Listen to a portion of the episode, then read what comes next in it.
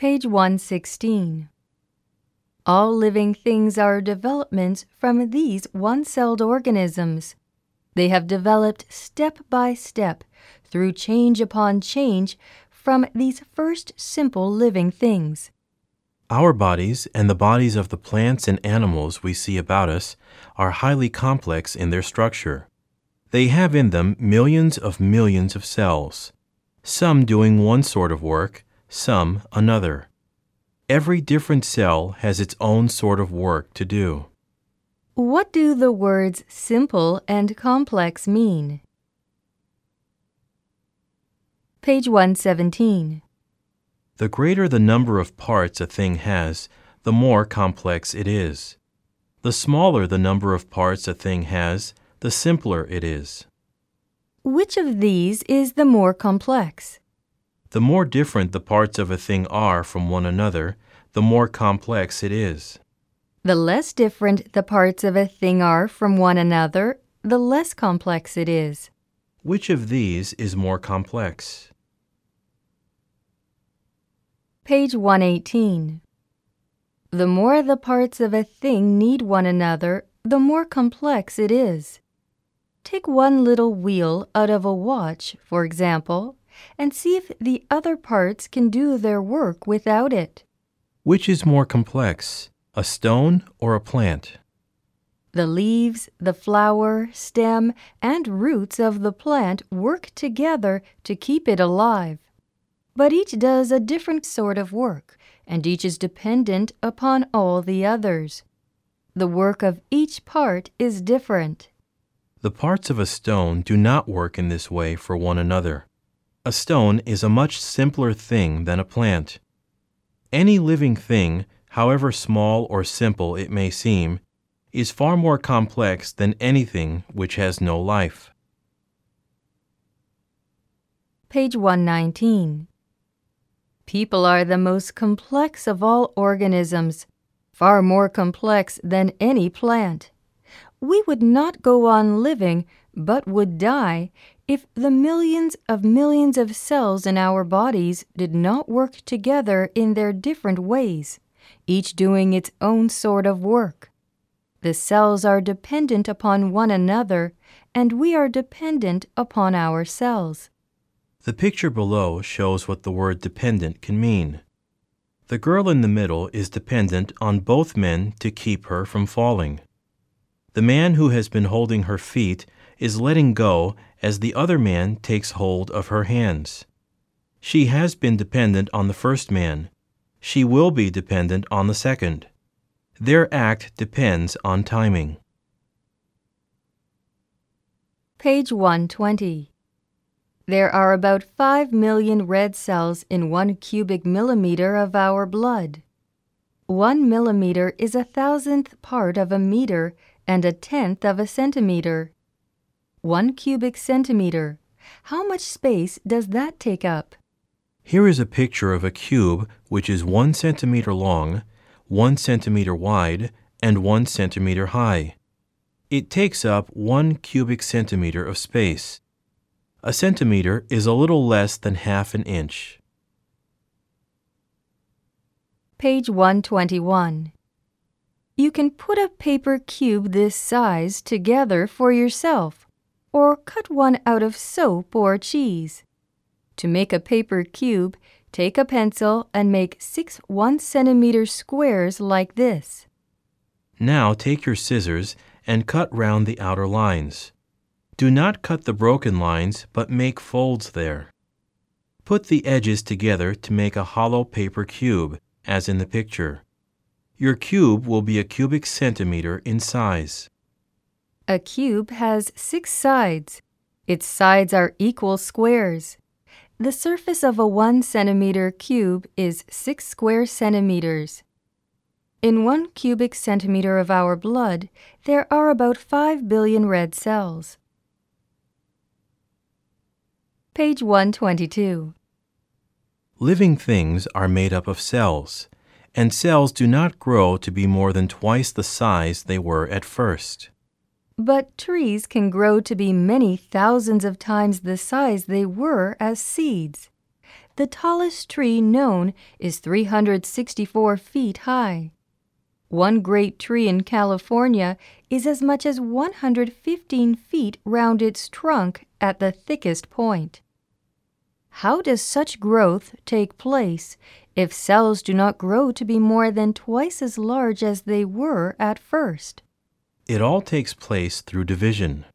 The cells which make up the organism are able to divide into two, and this division goes on and on. When you were born, you had as many as 200 billion cells in your body, all coming in nine months from the division of one cell, one 175th of an inch across. Page 123. All organisms which you see in the world about you have grown by cell division. You and I have become what we are through billions of divisions in the cells whose outcome is our cell structure at this minute. In cell division, the two halves of a cell, as you see in picture 4, become ready to separate. In picture 5, you see that they have separated.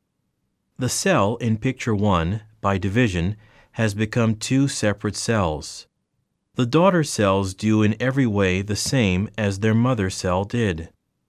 One of the greatest questions scientists are working on is what keeps the daughter cells doing what they have to do? Page 124. Even the simplest living organism is far more complex than any machines that people have made.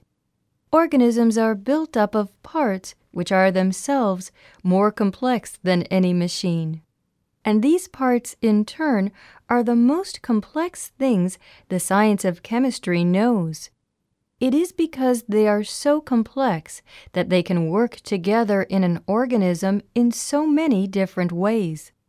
Chemistry is about the different ways in which different materials are built up. For example, water is made up of oxygen and hydrogen united in a way which may be represented like this. Carbon dioxide is made up of carbon and oxygen in a way which may be represented like this. Chemists make use of the formula H2O for water in their writing. They use formulas to represent the structure of all material things.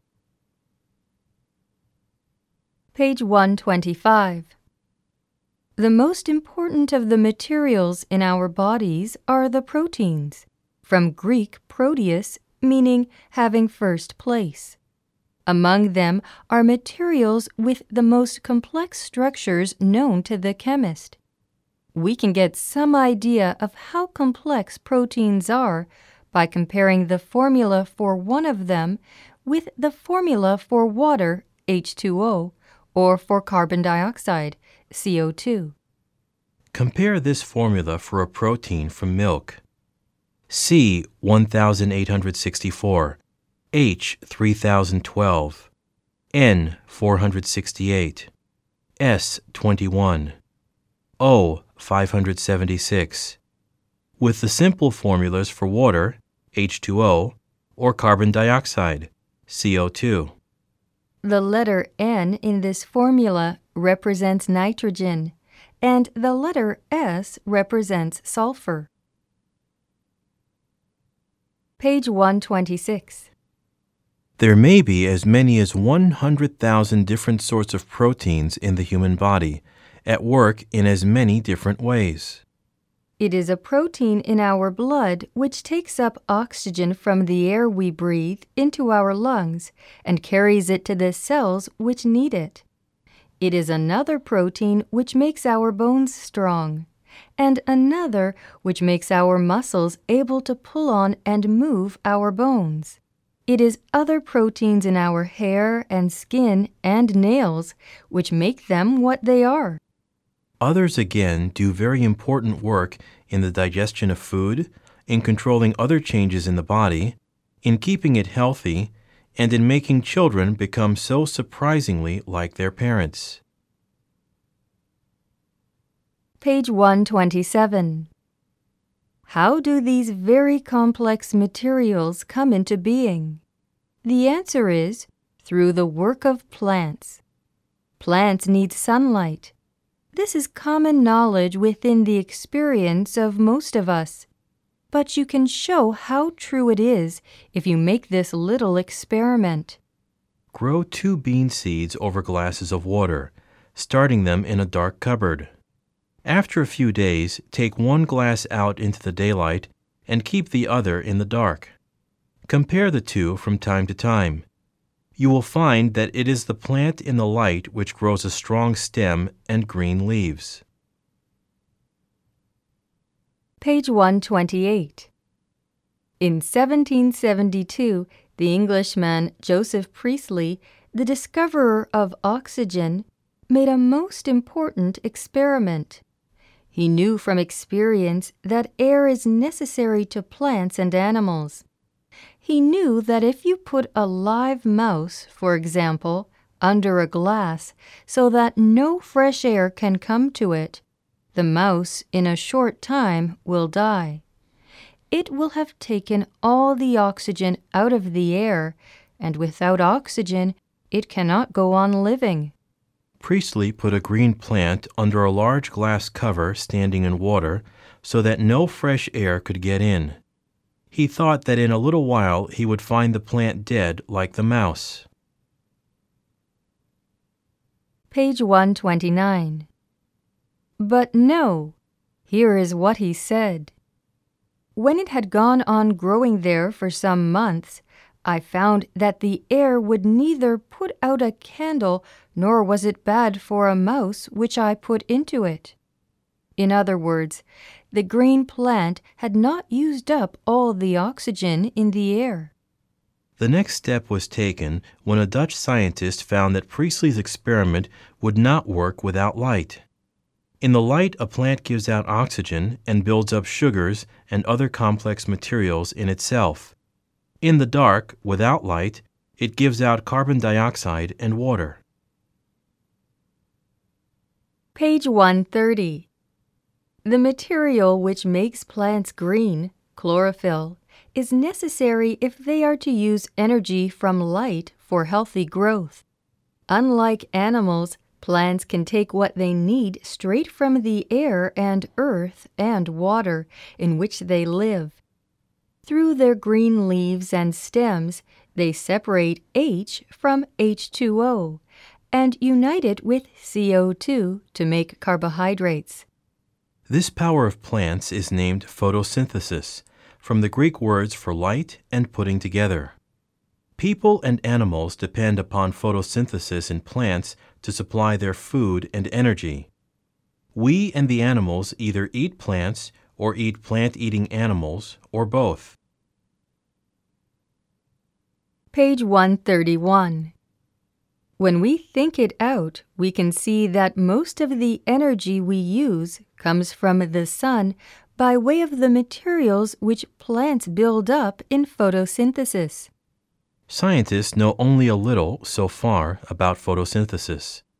It is only a little more than a hundred years since the first account of it was given by the German scientist von Mayer. But with more experimenting being done every year, much more will certainly be known before very long. The rate at which scientific knowledge is increasing is going up all the time. In time, but we may have to wait a long time before this. It may even be possible to use the energy of light itself in industry to do in our factories something like what plants do in their green cells. Page 132. Before long, we may learn from working on photosynthesis how to make or grow more food. As we have seen, page 13 above, more than 1 billion people on this planet are short of food.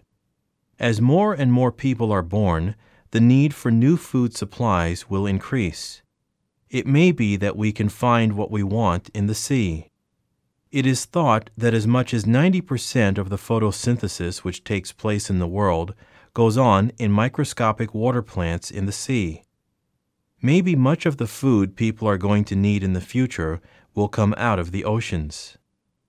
or making food straight from complexes of carbon, hydrogen, and oxygen may become a great new industry. At present, we have to get most of the energy used in industry by burning coal and oil and other fuels. Page 133.